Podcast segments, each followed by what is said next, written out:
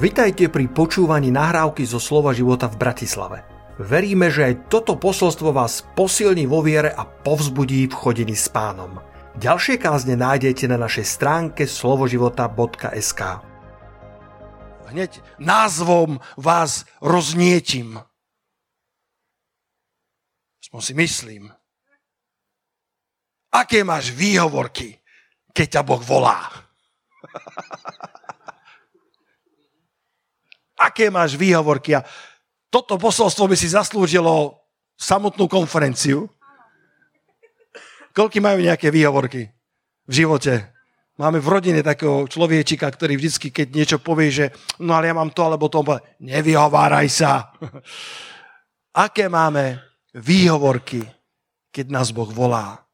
A ja si dnes zoberiem z toho obrovského diapazónu, kam by som mohol načrieť iba 5 výhovoriek, ktoré, ktoré si myslím, že každý z nás už niekde, možno v inej forme, vypovedal pred Bohom.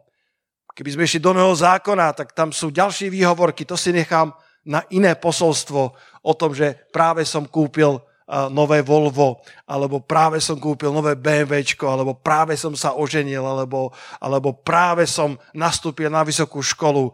Katka krásne to hovorila minulú nedelu, to sme nikdy tak nevideli, že Enoch chodil s Bohom aj potom, ako mal deti.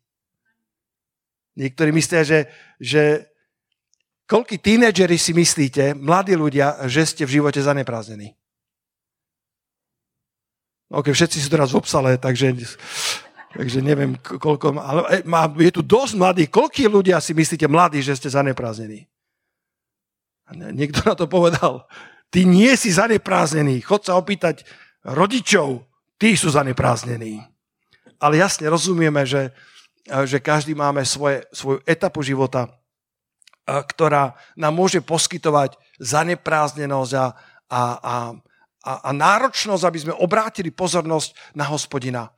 Ale Enoch potom, ako sa mu narodili deti, chodil s Bohom 300 rokov. To, to, to, že mal rodinu, mu nebránilo. To, že máš podnikanie, by ti nemalo brániť slúžiť pánovi. Vladko s Mírkou, vaša služba pánovi by nemala klesnúť len preto, že ste vošli do manželského zväzku. My to tak učíme, že manželstvom sa pomazanie znásobuje. Alebo máš priateľku, máš fiancé, si zalúbený, rozmýšľať o nej 25 hodín denne. To je úplne v poriadku, si v normálnom štádiu zamilovania.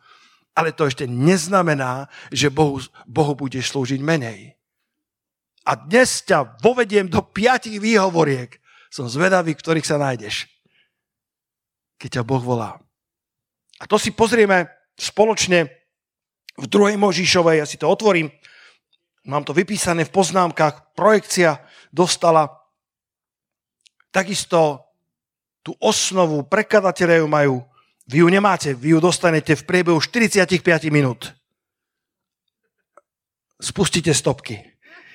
A v Exodus 2. Možišovej v 3. a 4. kapitole, tam sa budeme hýbať a na záver si vám dovolím e, ten zoznam tých výhovoriek dať na obrazovku v jednoduchom PowerPointe, ale ak môžete, píšte si poznámky, zaznamenajte si či perom, alebo do mobilu, alebo do iPadu, aby ste si E, spolu s Mojžišom pozreli, či niektoré z tých výhovoriek nie sú aj vaše. Je v poriadku, keď si uvedomujeme svoju nedostatočnosť. Väčšina hrdinov si o sebe veľa nemyslela. Saul sa pýta, myslím teraz toho budúceho prvého kráľa Izraela, keď ho pán povoláva, tak Saul sa pýta, prečo práve ja? Veď ja som najmenší vo svojej vlastnej rodine a moja rodina je najmenšia v našom rode, ktorý je jeden z najmenších v celom Izraeli. Keď sa Boh prihovára ku Gedeonovi, viete, ako sa prekladá meno Gedeon? Udatný hrdina. Tak sa prekladá meno Gedeon. Keď aniel k nemu prichádza a zdraví ho hospodin s tebou, udatný hrdina. Nič veľkého mu nepovedal, len mu len ho konečne nazvali ho pravým menom. A Gedeon sa obzeral dookola, že ku komu to hovorí, pretože nebol zvyknutý vidieť samého seba ako udatného hrdinu. A keď Boh povoláva Mojžíša, bolo to veľmi podobné. Katka, odpichnem sa od verša, ktorý si čítala minulú nedelu, 2. Mojžišova 3.7. Izrael tu je v tom egyptskom otroctve už 400 rokov a hospodin riekol, istotne som videl trápenie svojho ľudu, ktorý je v Egypte a počul som ich krik pre tých, ktorí ich honia, lebo znám jeho bolesť. Boh vidí trápenie, počuje krik, počuje trápenie a pozná bolesť človeka. Boh nie je ľahostajný voči bolesti a trápeniu svojho ľudu. Jeden krásny verš, Žalm 145.9 Kedy si, keď sme sa ešte stretávali v Inšébe, ako to Kristian, misionár, hovoril nie Inchyba, ale Inšéba, tak si pamätám, že Boh mi dal zjavenie z tohto verša a odtedy ho nosím hlboko v srdci.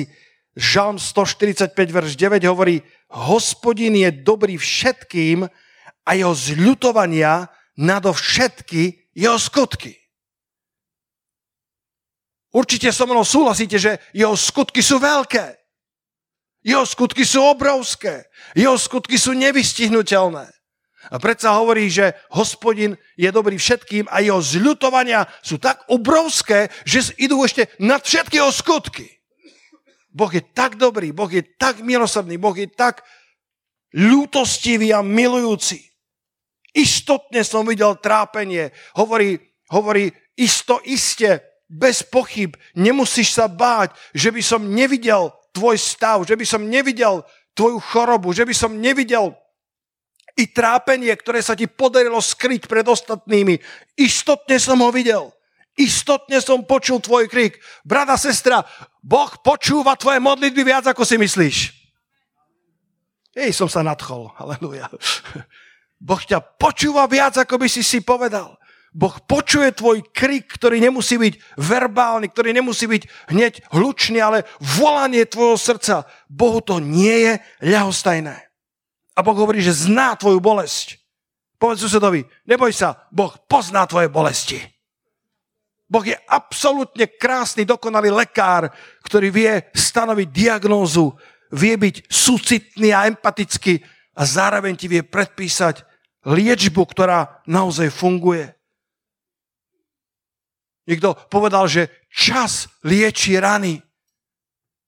A niekto na to odpovedal, čas s Bohom lieči rany.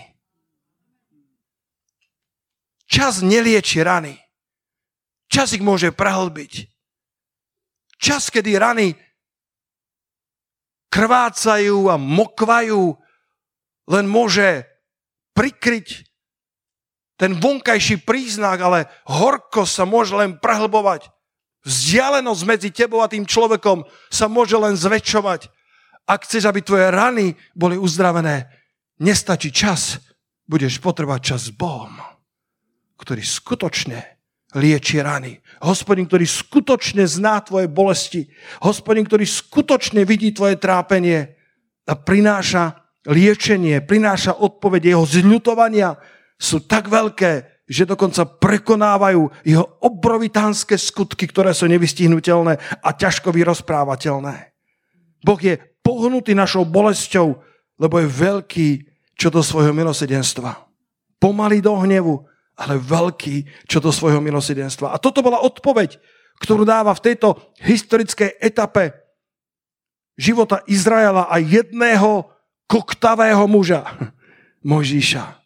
2. Mojžišova, 3. kapitola, verš 10. Boh reaguje na ten stav. Boh reaguje na tú bolesť. Boh reaguje na to trápenie. Boh reaguje na ich krík a hovorí, tak teraz poď a pošlem tak faraónovi a vyveď môj ľud synov Izraelových z Egypta. Bratia a sestry, naše povolanie nie je iba o nás. Naše povolanie o druhých ľuďoch.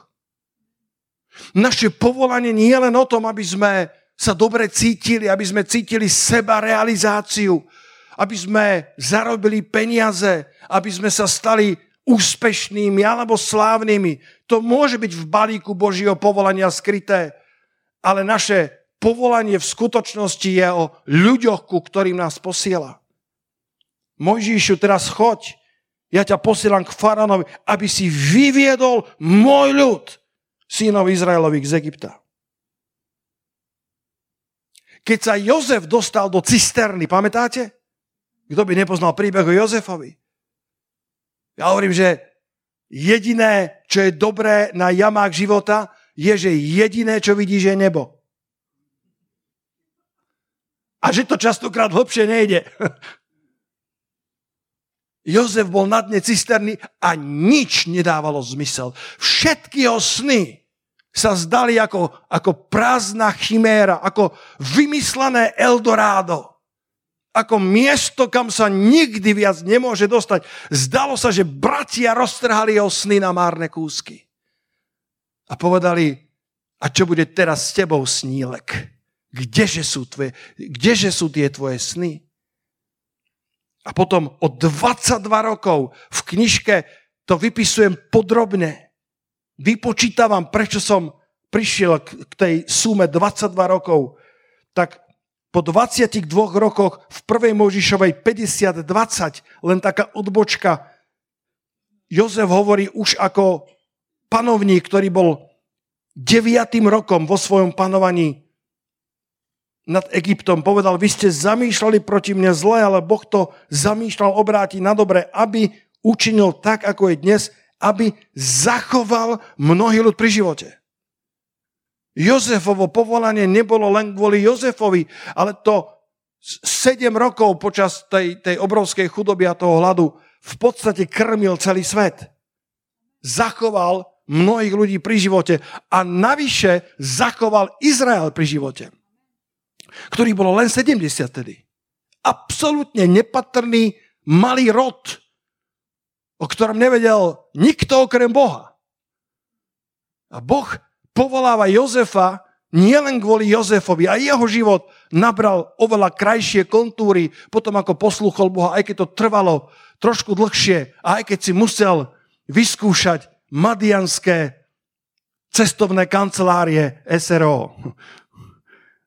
Madianiti ho viezli do Egypta. Nebolo to ľahké, ale nakoniec sa dostal aj do lepšieho života pre samého seba, ale vo svojej podstate Boh ho používa na to, aby počas 7 rokov sucha krmil celý svet, pretože v múdrosti a v manažerských schopnostiach, ktoré mu pán dal, zhromaždil úrodu za 7 rokov hojnosti a potom mohol zachrániť celý svet, ale najmä Boh si ho použil na to, aby zachoval Izrael, hoci bol nepatrným kmeňom, ktorý má len 70 členov a predsa jedného dňa sa z tohto pokolenia mal narodiť spasiteľ sveta.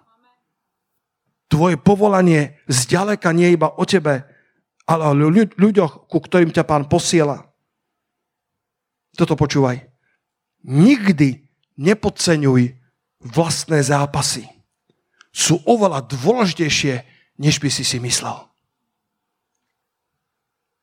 zápasy, ktoré zápasíš. Povieš mi, oh, určite, určite pastori majú veľké zápasy a veľkí podnikatelia majú veľké zápasy a, a, a mama, ktorá má 5-6 detí, má veľké zápasy. Určite áno, ale ja ťa chcem pozbudiť, nikdy nepodceňuj vlastné zápasy, pretože majú obrovský smysel nielen pre život Jozefa, nielen pre život Mojžíša, nielen pre život teba a mňa, ale pre ľudí, ku ktorým ťa pán posiela.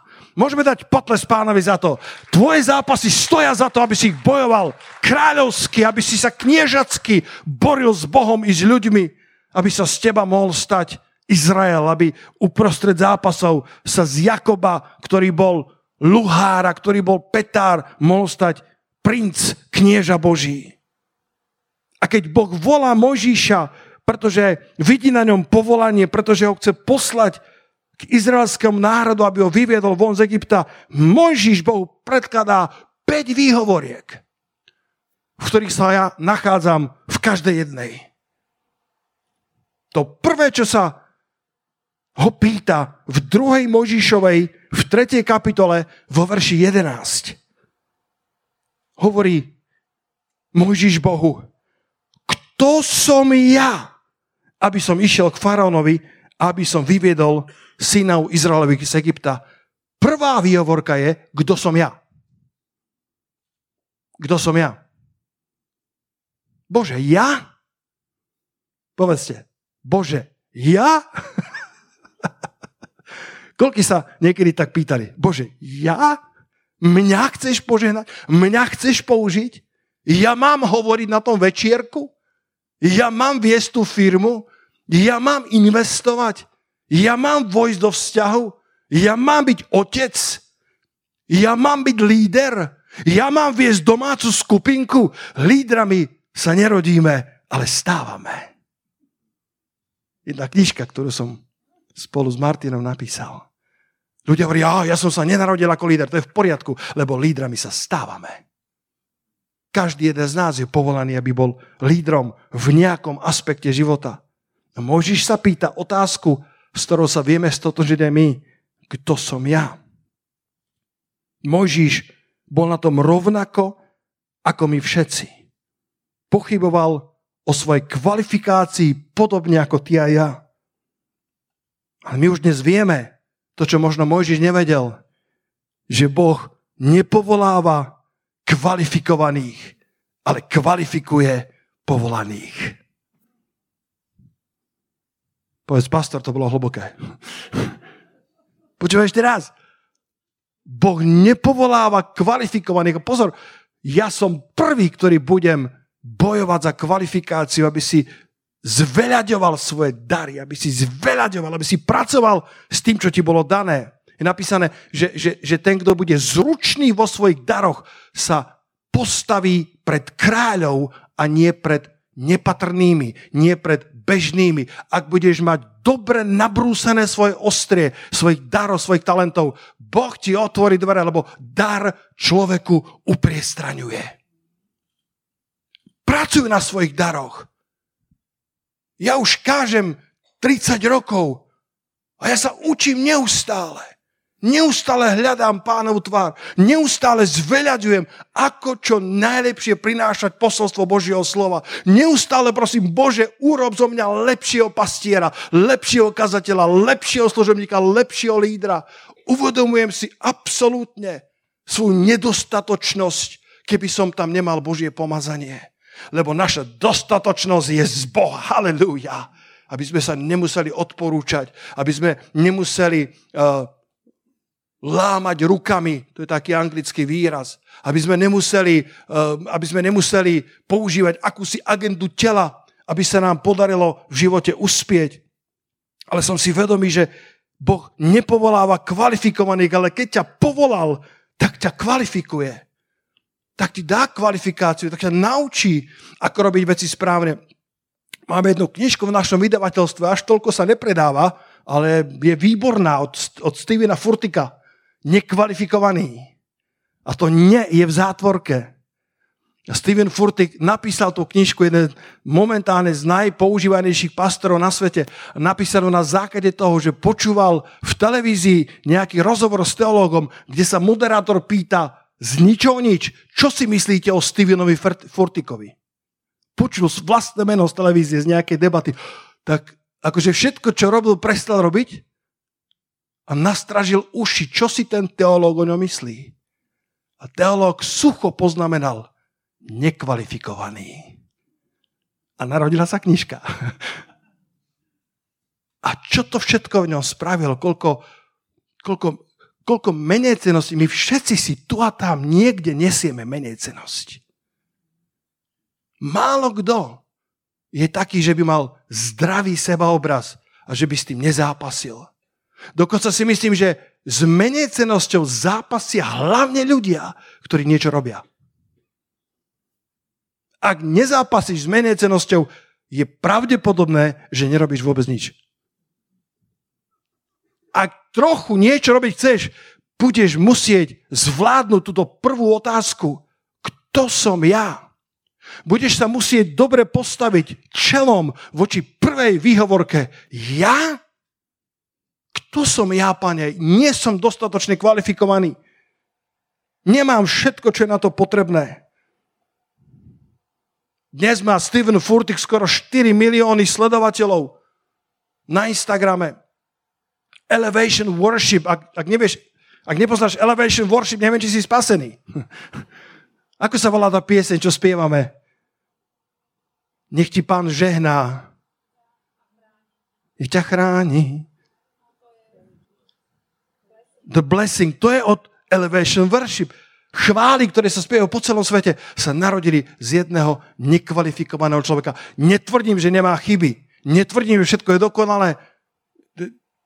Ale to nie je mojou vecou, aby som súdil. Pánovi stojí a pánovi padá každý služobník.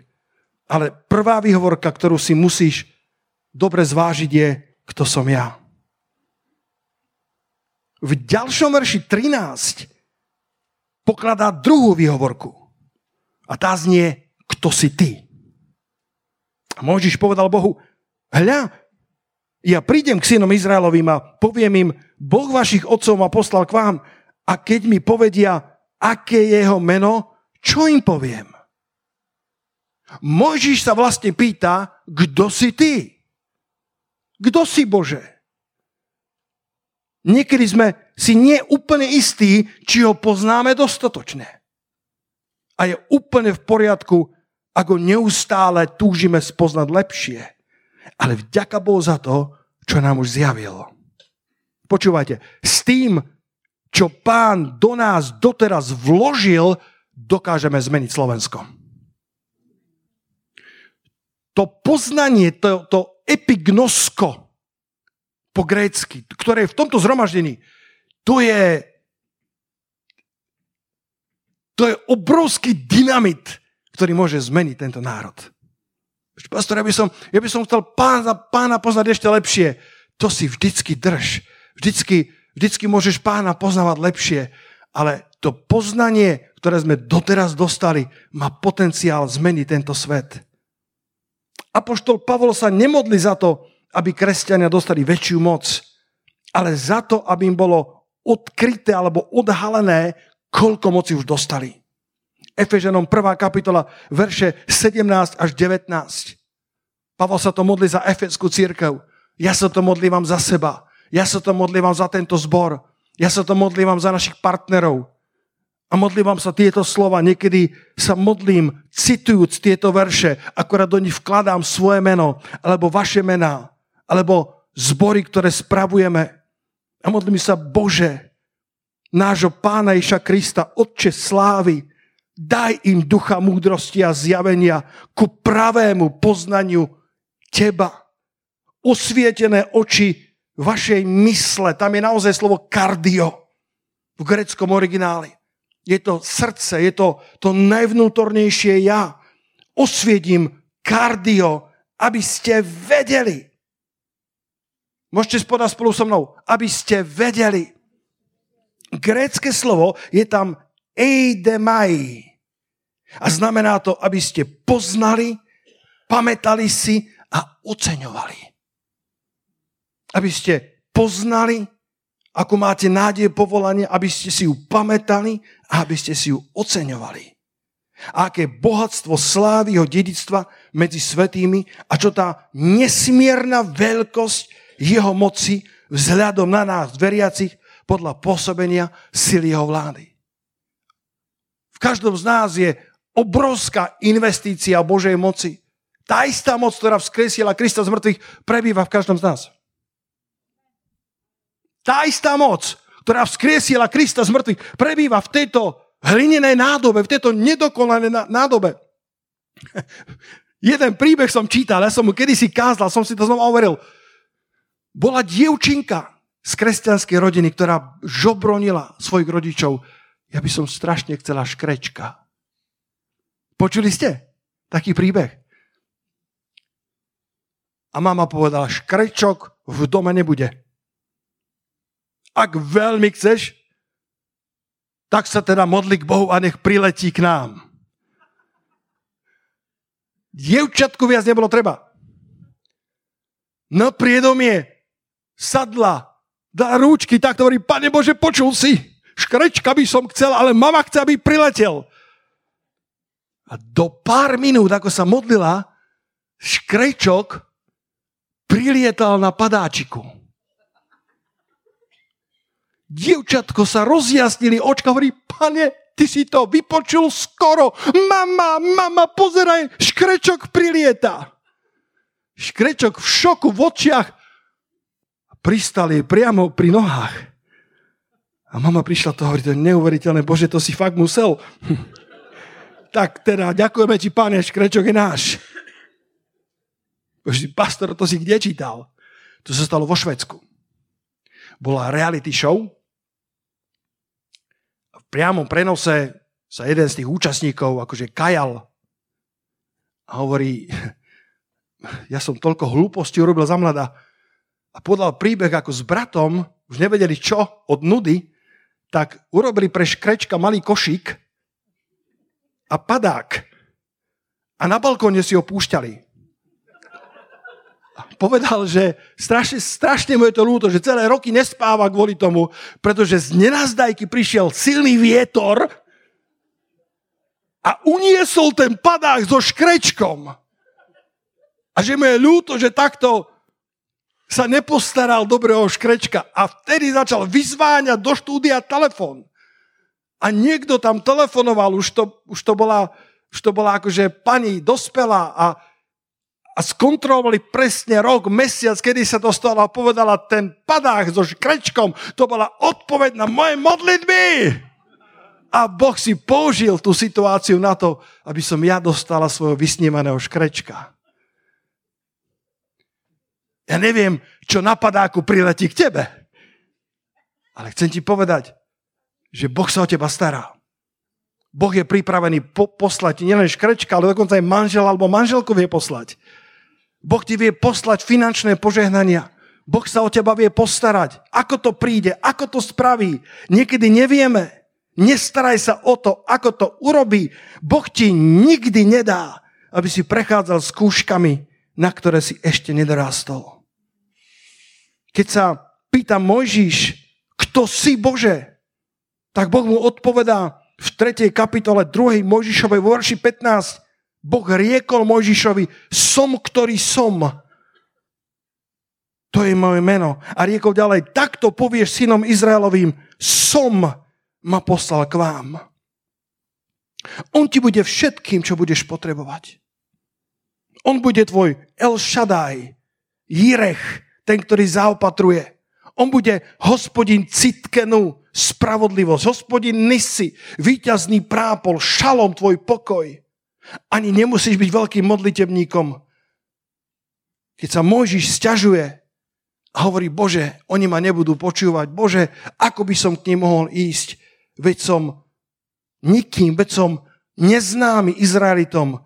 V 12. verši mu hovorí, však ja pôjdem s tebou. Bratia a sestry, Boh pôjde s nami.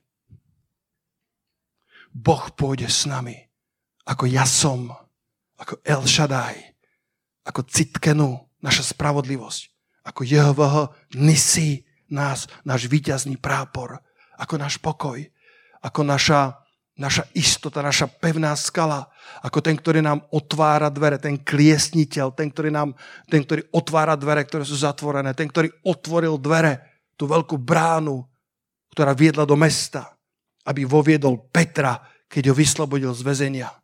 Boh je všetko, čo potrebuješ. On je ten, ktorý je. On je všetkým, čo potrebuješ. Povedz to niekomu na pozbudenie. Buď dobrým kazateľom, povedz, Boh je všetko, čo budeš kedy potrebovať.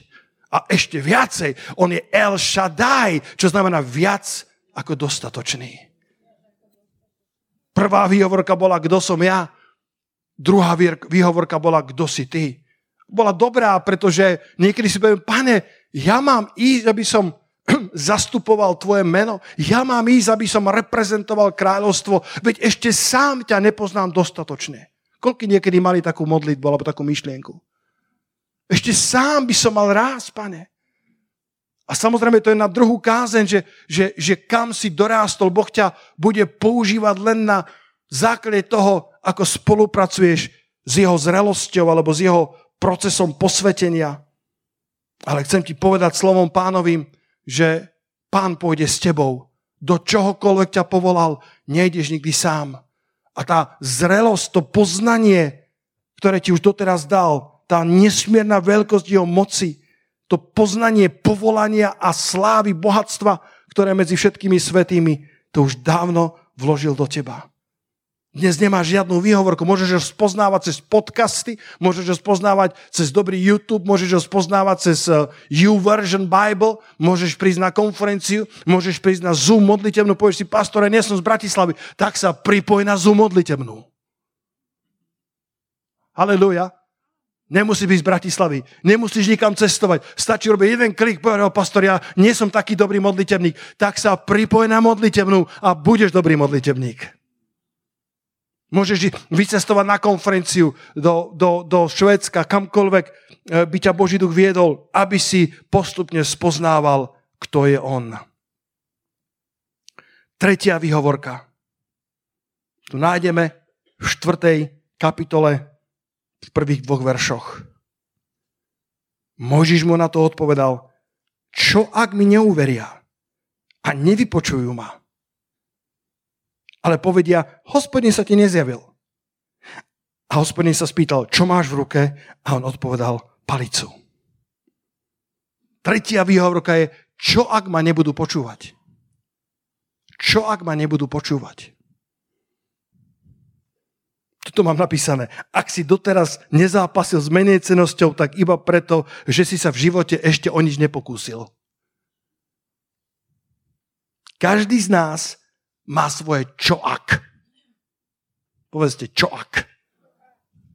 Čo ak ma nepočovnú? Pastor, čo ak to nevíde?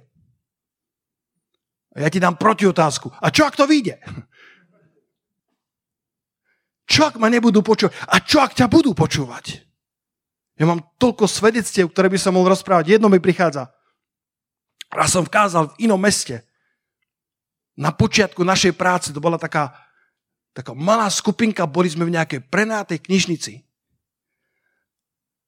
A keď sa na to tak spätne pozerám, tak som celkom taký dojatý, že aký sme boli naivní, pretože tam nás bolo možno 12 a ja som kázal ako na štadióne. Kázal so všetkou horlivosťou, ako keby tam boli tisíce ľudí. A pokiaľ si pamätám, všetci boli spasení. Ale ja som sa nemohol zbaviť túžby alebo inšpirácie Svetého Ducha dať výzvu na spasenie. Tak v tej horlivosti a v tej štadionovej nálade som skončil kázeň a potom som dal výzvu na spasenie. A divil som sa, že nikto nereaguje, ale tam boli všetci spasení. Ale nemohol som sa toho zbaviť. Dal som výzvu na spasenie druhýkrát a dal som mu tretíkrát. A zrazu z inej miestnosti sa otvorili dvere. A taká staršia pani ide uličko dopredu. Totiž my sme si prenajímali tú knižnicu a tá pani nám musela prísť otvoriť. A ona sedela vo vedľajšej miestnosti, čo som jej netušil. A tá výzva bola pre ňu. Halelúja! Nikdy nevieš, čo Boh môže spraviť skrze tvoju malú poslušnosť. Veľké dvere sa otvárajú na malých pántoch. Veľké príležitosti začínajú malou poslušnosťou. Veľké Božie zázraky sú pripravené sa stať, ale Boh od nás bude vyžadovať tú malú poslušnosť, kedy sa vysporiadame s vlastnou menej cenosťou. Myslím, že C.S. Lewis to povedal, že skutočná pokora neznamená myslieť menej o sebe, ale znamená myslieť menej na seba. Lebo menej cenosť je častokrát, že chrániš svoje ego. Je to iná forma pýchy. Kedy sa porovnávaš s druhými a nevychádzaš výťazne a preto vo svojom vnútri trpíš. Ale možno, že len preto, že príliš myslíš na seba. A naopak, poslušnosť znamená, že s radosťou urobíš veci, bez ohľadu na to, čo ťa to bude stáť. Pretože nepotrebuješ neustále premýšľať o sebe. Nepotrebuješ neustále mať vo svojom centre svoje vlastné ego. Čo ak ma nebudú počúvať? Čo ak sa mi vysmejú, možno vo svojich triedach, vo svojich školách, vo svojich kolektívoch sa pýtaš, čo ak sa mi vysmejú? Koľkokrát sa mi stalo, že som vošiel do nových kolektívov a budem vám garantovať, že, že ja som očakával, že sa mi vysmejú a opak sa stal pravdou. Moja viera bola ctená. Na, na, na stretávkach z vysokej školy všetci hovoria, a Peter, ty stále nepieš. Ty si stále ten farár. My ťa obdivujeme. Pretože oni by chceli prestať, ale nevedia. Keď som bol jednej z prvých firiem, Ondrik, ty vieš, kde som pracoval ako obchodný riaditeľ, tak som tam prišiel a bol tam pán, pán Judr, ktorý ma vítal, právnik, ošlahaný vetrom, skúsený z bojov života už vo svojom dôchodkom veku a vítal ma štamprlíkom. A hovorím, prepáčte, pán doktor, ale nepijem. Uj, mladý inžinier a nepije, a čo si, ty chorý? Dobre, nie, iba spasený. spasený, to čo je? A potom tam bola pani, pani inžinierka, ktorá bola grandiózna v etike, učila o etike a dokázala um, hovoriť o móde a bola to veľmi distingovaná pani. Etiketa. A tak som vydal svoje svedectvo. A dve hodiny sedeli a počúvali. Takto im slzy tiekli. Potom bol, prešiel mesiac a s tou pani, uh, s tou pani uh, inžinierkou sme sedeli v tej miestnosti a povedala mi, pán inžinier, povedzte mi všetko, čo ste s Bohom zažili. Otvorila, otvorila sa nie, že bránička, ale obrovské dvere sa otvorili, obrovská brána. Stlačila gombík Povedzte mi všetko, čo ste s Bohom zažili. OK. A začal som rozprávať o všetkých zázrakoch, o všetkej milosti Božej, ktorá sa dostala do tohto nehodného života. A ona plakala a plakala a plakala. Povedala, toto je lepšie ako v kostole. Tam bola taká Božia prítomnosť, ako keby to bola jedna z najväčších konferencií, ktorú som kedy zažil. Boh sa sklonil k jednej osobe, ktorá ho hľadala lebo som sa nehambil za evanielium. Lebo som nedovolil tej tretej výhovorke, aby ma zastavila. Čo ak ma nebudú počúvať? Čo ak sa mi budú vysmievať? No a čo? Tak sa budú. Niektorí sa môžu vysmievať. Niektorí môžu povedať slova, tak ako prenasledovali nášho pána, i nás budú prenasledovať. Tak ako pohanili jeho meno, i naše meno pohania.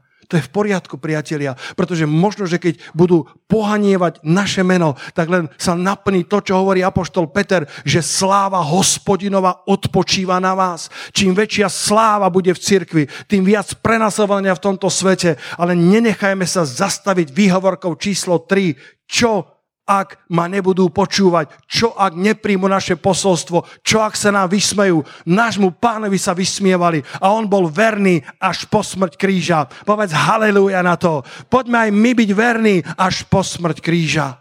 Nech to stojí, čo to stojí. Nedovol výhovorke, čo ak ma nebudú počúvať, aby ťa zastavila. Jonáš by ti rozumel. Už len pár minút.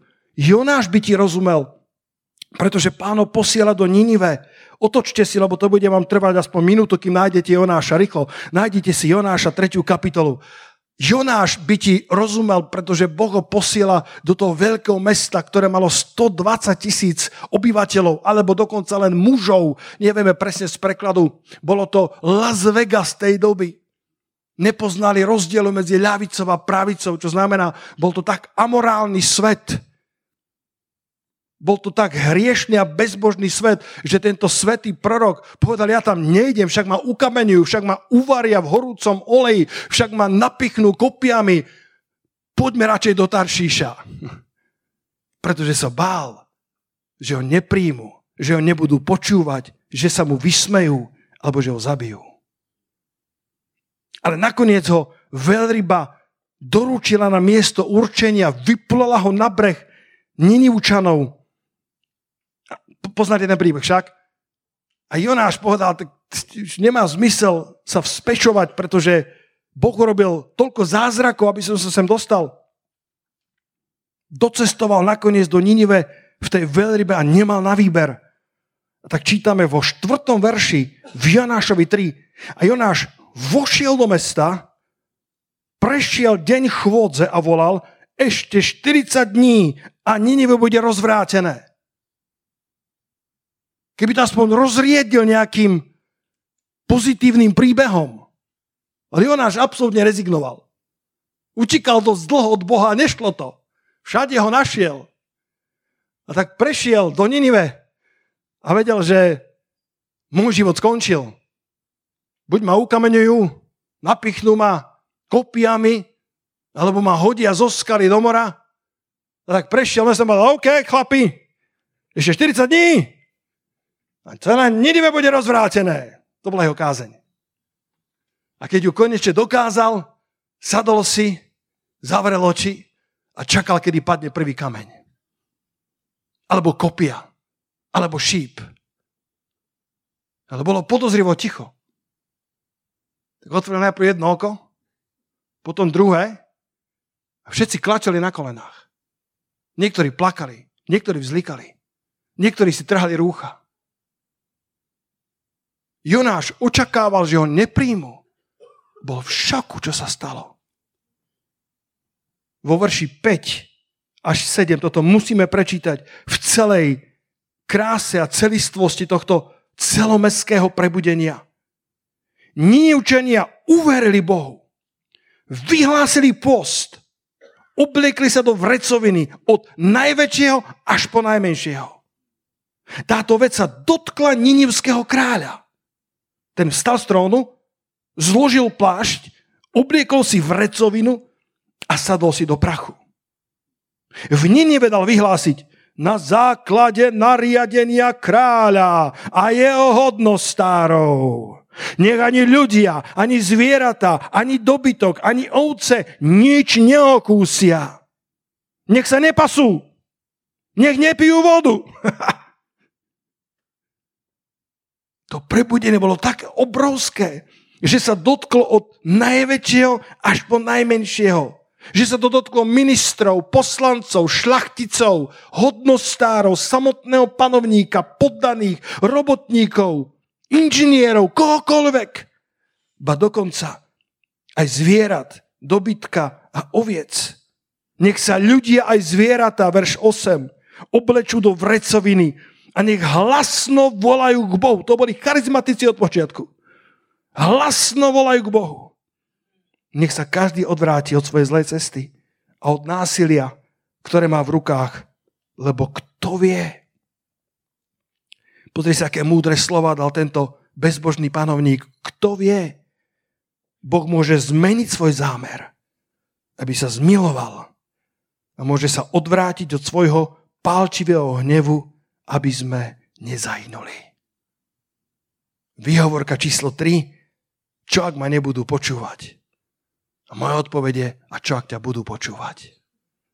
Keď ťa Boh pošle, Boh ťa vybaví, Boh ťa vystrojí a Boh ti otvorí dvere. A dá ti spasenia, dá ti zázraky, dá ti otvorené dvere, ktoré by si normálne nikdy nedostal ktoré by si normálne neočakával, pretože nie sú v súčasťou tvojej kvalifikácie, ale sú súčasťou jeho svetého povolania. Aké máš výhovorky, keď ťa Boh volá? Kto som ja? Kto si ty? Čo ak ma nebudú počúvať? A ešte posledné dve. Tá štvrtá bola. Nie som dosť obdarovaný. S tým sa vieme zhodnúť mnohí. Nie som dosť obdarovaný. A to je v 10. verši Exodus 4. kapitola. Na to Mojžiš povedal hospodinovi, prosím, pane, ja nie som výrečný muž. Nebol som ním predtým a to je úplne nie je pravda. Pretože zdá sa nám, že Mojžiš bol výrečný. Pretože bol vychovaný vo všetkej múdrosti egyptianov v slove i v skutku je napísané. A tá 40-ročná ťažoba, neúspechu, menej cenosti a zlyhania na ňom zanechala takú stopu, že vyznáva, že nie je výrečný muž, že má ťažkopádne ústa a že má ťažkopádny jazyk. A mnohí sa domnievajú, že Mojžiš z tých traum života začal naozaj koktať. Ak ťa vystrojí na nejakú úlohu, postará sa o to, aby ti dal správnu výbavu. Nehľadaj obdarovania, nehľadaj pozície, nepýtaj sa, prečo sa to nedá urobiť. Poslúchaj Boha tam, kde si. Väčšinou chce od teba poslušnosť vo veciach, ktoré sa práve učíš. Keď sa vyhováral Mojžiš, Boh sa opýta, čo máš v ruke. Pozri sa do verša 2, 4. kapitole v 2. Mojžišovej. Hospodin sa spýtal, čo to máš v ruke? A on odpovedal, palicu. Ja myslím, že medzi otázkou, čo to máš v ruke a odpovedou palicu, bol aspoň 5-sekundové ticho. Hovorí, Bože, to, sa, to je čo za divná otázka? Nevidíš, čo mám v ruke? Kedykoľvek sa Boh pýta otázky, nie preto, že by hľadal odpovede. Čo to máš v ruke? Môžeš e, palicu? Nevidie dobre? Palicu? Palica bola jeho pastierské náčinie. Potom ju mal hodiť na zem, kto vie, premenila sa na hada.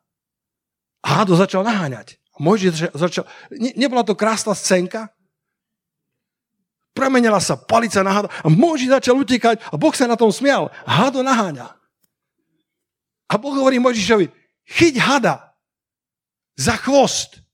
Hada chytáš za hlavu. Alebo za, za ten zátylok, ak má had zátylok. za chvost ho nemáš chytať.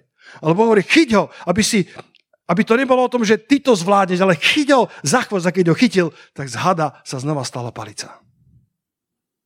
Ja mám na to takýto výklad. Nikdy som ho nepočul.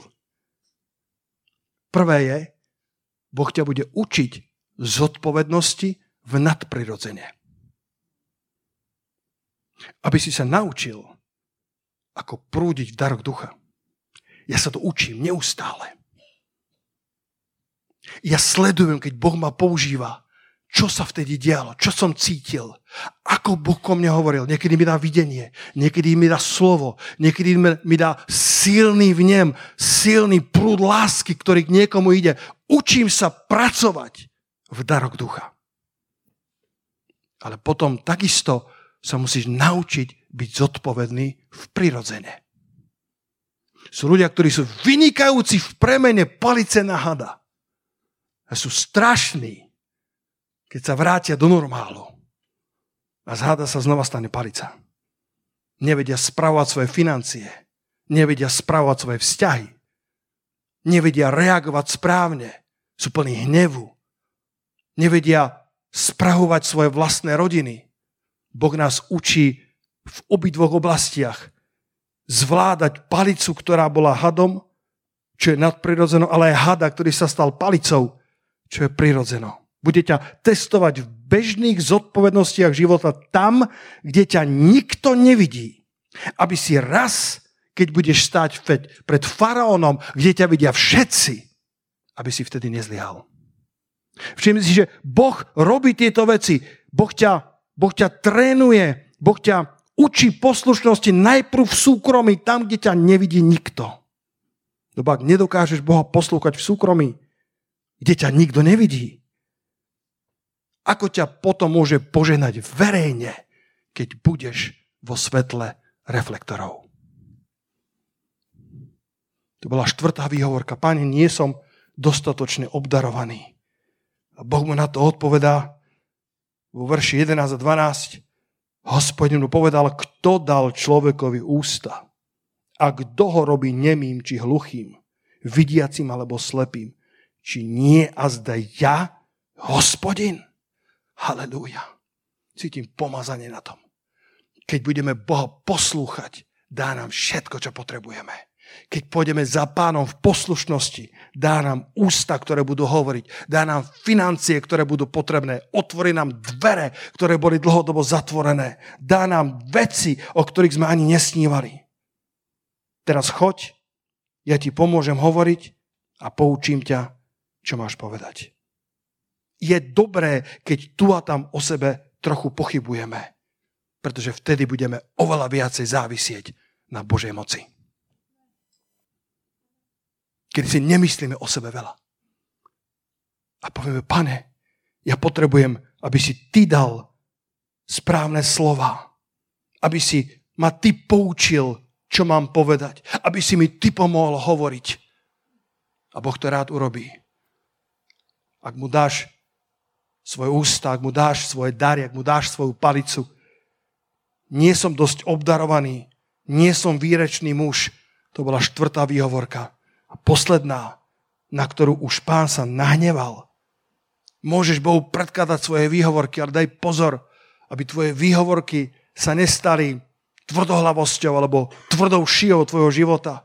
Boh ťa pozná, Boh pozná tvoju palicu a predsa chce, aby si mu otvoril srdce, pretože ťa chce zbaviť výhovorik, lebo ťa posiela so svetým povolaním, aby si vyslobodil ľudí, aby si pomohol druhým. Tá piata výhovorka bola pošli radšej niekoho iného. Potom všetko, ako mu pán povedal, ja pôjdem s tebou, nemusíš sa báť. Ja sa ti dávam spoznať. Moje meno je ja, ja som ten, ktorý pôjde s tebou. Kamkoľvek pôjdeš, nikdy ťa neopustím. Čo ak ma nebudú počúvať? Neboj sa, ja ti dám zázraky a divy, ja ti dám výrečnosť, aby ťa počúvali, ja ti dám správne slova. Nie si dosť obdarovaný, ja dám svoje dary do tvojho života. Nie si dosť kvalifikovaný, ale si povolaný, ja ti dám dostatočnú kvalifikáciu. A potom všetkom Mojžiš povedal vo verši 13, ach, pane, pošli niekoho iného koho ty chceš poslať.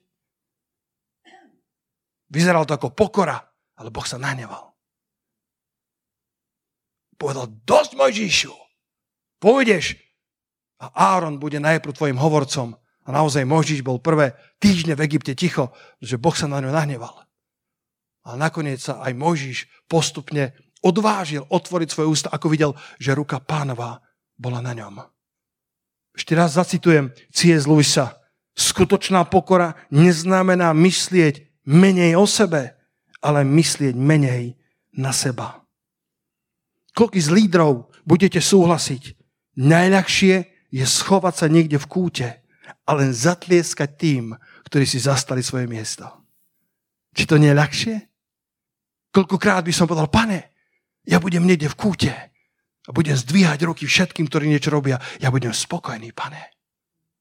Ale o niečo ťažšie je vziať zodpovednosť. Je čas, aby si zobral zodpovednosť za svoju rodinu, za svoj modlitevný život, za domácu skupinku, za službu, ktorú zastupuješ v cirkvi. Nehľadaj, prečo by si nemal ísť. Pýtaj sa správne otázky. Možno to považuje za pokoru, keď sa niekde stiahneš do úzadia ale skutočná pokora je zastať si miesto a poslúchnuť pána a ísť a on pôjde s tebou, aby si vyslobodil mnohých ľudí zo záhuby a z otroctva. Amen. Aleluja. Poďme sa postaviť a na záver, ak môžem poprosiť režiu, že by ste dali ten druhý PowerPoint, kde som si dovolil zhrnúť týchto 5 Mojžišových výhovoriek. Ak si to chcete odfotiť alebo zapísať, zapamätať, kto som ja, kto si ty, čo ak ma nebudú počúvať. Nie som dosť obdarovaný a pošli radšej niekoho iného. Znelo to dobre, ale nebolo to dobré. Boh hovorí, prečo by som mal poslať iného, ja posielam teba. To nebolo o tom, že Mojžiš bol pokorný, to je o tom, že radšej chcel sedieť v pasivite a len prežívať. A pritom Boh mu hovorí, ja ťa posielam k synom Izraelu. Mojžišu, to nie je kvôli tebe. To nie je preto, lebo si taký výrečný. To nie je preto, že by si ma tak dojal svojou osobnosťou. To je preto, lebo ja som počul ich krík, ja, ja poznám ich bolesť. To je preto, že ja som sa rozhodol vyslobodiť svoj ľud a ja ťa potrebujem, Mojžišu, aby si išiel do Egypta nie viac ako egyptský princ, ale ako môj veľvyslanec. Halelúja, pane. Poďme pred pánovú tvár. Vlasto, poď uh, uh, hrať na kláves. Halelúja, pane, ďakujeme ti za, za to privilegium, pane, že posielaš nás tak, ako si poslal Mojžíša. Ďakujeme ti, pane, za to privilegium, že, že počítaš s nami, hospodine. A my všetci máme svoje výhovorky a dnes by sme mohli predložiť tento zoznam o ďalších 5, o ďalších 10, ktoré by sa niekde našli v našom našom diapazóne, niekde v, našej, v našich úschovách, v našich archívoch výhovoriek. Ale s týmito piatimi, pane, sa vieme zjednotiť. stotožniť a povedať, pane, aj my sme tam boli, aj my sme tu a tam na tých miestach. A predsa ty potrebuješ Mojžišov, predsa ty potrebuješ týchto koktavých a nekvalifikovaných mužov a ženy, ktorí nie sú vybratí pre svoju výrečnosť, nie sú vybratí pre svoj sociálny status. Vyberáš nás, pretože si si nás takto vybral. Vyberáš nás preto, lebo sa ti to tak zalúbilo. Vyberáš nás preto, lebo si to tak videl za dobré. Lebo si stvoriteľom, lebo poznáš všetko. Nepýtaš sa, čo máš v ruke, pretože by si to nevedel. Ty vieš, koľko palíc máme vo svojich rukách. Ty vieš o každom pastierskom náčiní. Ty vieš, ako zvládame financie alebo nezvládame financie. Ty vieš, ako sme na tom, v tom nadprirodzene. Ako vieme spravovať svoj život skrze duchovné vedenie. Prosíme ťa, uč nás, ako spravovať našu palicu, či už bude hadom, alebo bude späť palicou. Aby sme boli dobrí správcovia nadprirodzena a dobrí správcovia prirodzena. Poďte chváliť či na podium všetci, prosím. A pronde kej ala fatria, modlíme sa milovaní. Halelúja. Halelúja, pane, ďakujeme, že toto nie je iba o nás. Ďakujeme, že toto nie je iba o, o, o novej skúsenosti, o novom dobrodružstve, o novej emócii. A že toto všetko je o záchrane ľudí. Keby Mojžiš nebol býval poslúchol, kde by bol býval Izrael? Kde by bolo bývalo spasenie? Keby Mojžiš neurobil to, čo urobil, ako by si mohol vyslobodiť Izraela? Ako budú veriť keď im nebude kázané. A ako uveria bez kazateľa. Ty nás, Pane, vysielaš. Poďme zdvihnúť svoje ruky k nebesiam a modlíme sa. Modlíme sa za vyslanie do našich škôl, vyslanie do našich kolektívov, vyslanie do našich rodín, vyslanie do miest tohto národa. Niektorí sú povolaní, aby prešli zemou dobre činiac, aby, aby zvestovali slovo z mesta do mesta. Ako keď sa rozprchla prvá církev kvôli prenasledovaniu. A Biblia hovorí, každý prešiel svojou stranou a tam zvestovali slovo. A takto začalo mocné prebudenie, pretože církev vzala zodpovednosť. Veriaci ľudia vzali zodpovednosť. Boží duch to hovorí, je čas, aby si vzal zodpovednosť. Ak si tam, uh, ja ťa nevidím, ale Boh ťa vidí, Boh vie, čo máš vo svojej ruke. Je čas, aby si vzal zodpovednosť za svoj život. Je čas, aby si vzal zodpovednosť za svoj duchovný život. Povieš si, o pastor, ja radšej budem tlieskať tým, ktorí sú na pódiu. Ja radšej budem oceňovať tých, ktorí pracujú, pracujú za oponou. A Boh hovorí, tak teraz ty vstáň a poď, lebo ja ťa posielam. Halelúja, pane. Teraz je čas, aby si ty vzal svoju časť zodpovednosti. A keď ju ty vezmeš, a ja ju vezmem, a on ju vezme, a ona ju vezme, spoločne zmeníme Slovensko spoločne zmeníme svet. Môže sa niekto natknúť a zakričať halleluja na to. Spoločne môžeme zmeniť tento svet. Spoločne môžeme zmeniť históriu Slovenska skrze evanílium Pána Iša Krista. O, halleluja, pane. Modlíme sa k nemu. Modlíme sa k nemu chvíľku. Hovor s ním o svojich výhovorkách. Hovor s ním. Možno, že tu niekto, ktorý povie, pastor, to nebolo pre mňa, lebo ja si myslím, že nič nepotrebujem, ja už som hotový produkt. A nadiejem sa, že takého medzi nami nenájdeme. Myslím, že všetci sme skôr v pozícii vyhovárajúceho sa Mojžíša. O, pane, modlím sa k Tebe, Otče. Pohliadni na nás vo svojom milosidenstve. Daj nám milosť, pane, keď raz budeme stáť pred faraónom so svojimi palicami, so svojou pastierskou výbavou, keď tam raz budeme stáť so svojimi talentami a darmi, ktoré si zveril do našich rúk, aby sme boli dobre vytrénovaní v nadprirodzene i v prirodzene. Aby sme dobre spravovali svoje bežné životy i svoje nadprirodzené životy. Aby sme nezlyhali, pane. Aby keď budeme v žiari reflektorov, či malých alebo veľkých, aby sme ťa reprezentovali dobre. Aby sme reprezentovali kráľa kráľov dobre. Možno, že Boží duch kladie prst na veci, ktoré sa dejú za oponou v tvojom pastierskom náruči, v tvojom pastierskom e, nástroji, v, tvojom, v, tvojom, e, v tvojej pastierskej výbave. Boh ťa bude Boh ťa bude testovať v oblastiach, ktoré sú blízke teba. Halelúja. V oblastiach, ktoré sa dejú práve teraz. Tam, kde ťa učí, tam ťa bude testovať. Ak ťa bude učiť o financiách, bude ťa testovať v oblasti financií. Ak ťa, ak ťa bude niekoho testuje v oblasti zdravia, Boh ti dáva dostatok milosti, aby si obstal v skúške zdravia. Boh ťa bude testovať v oblasti vzťahov. Boh ti dáva dosť milosti na to, aby si obstál v oblasti vzťahov. Aleluja, pane. Sláva ti.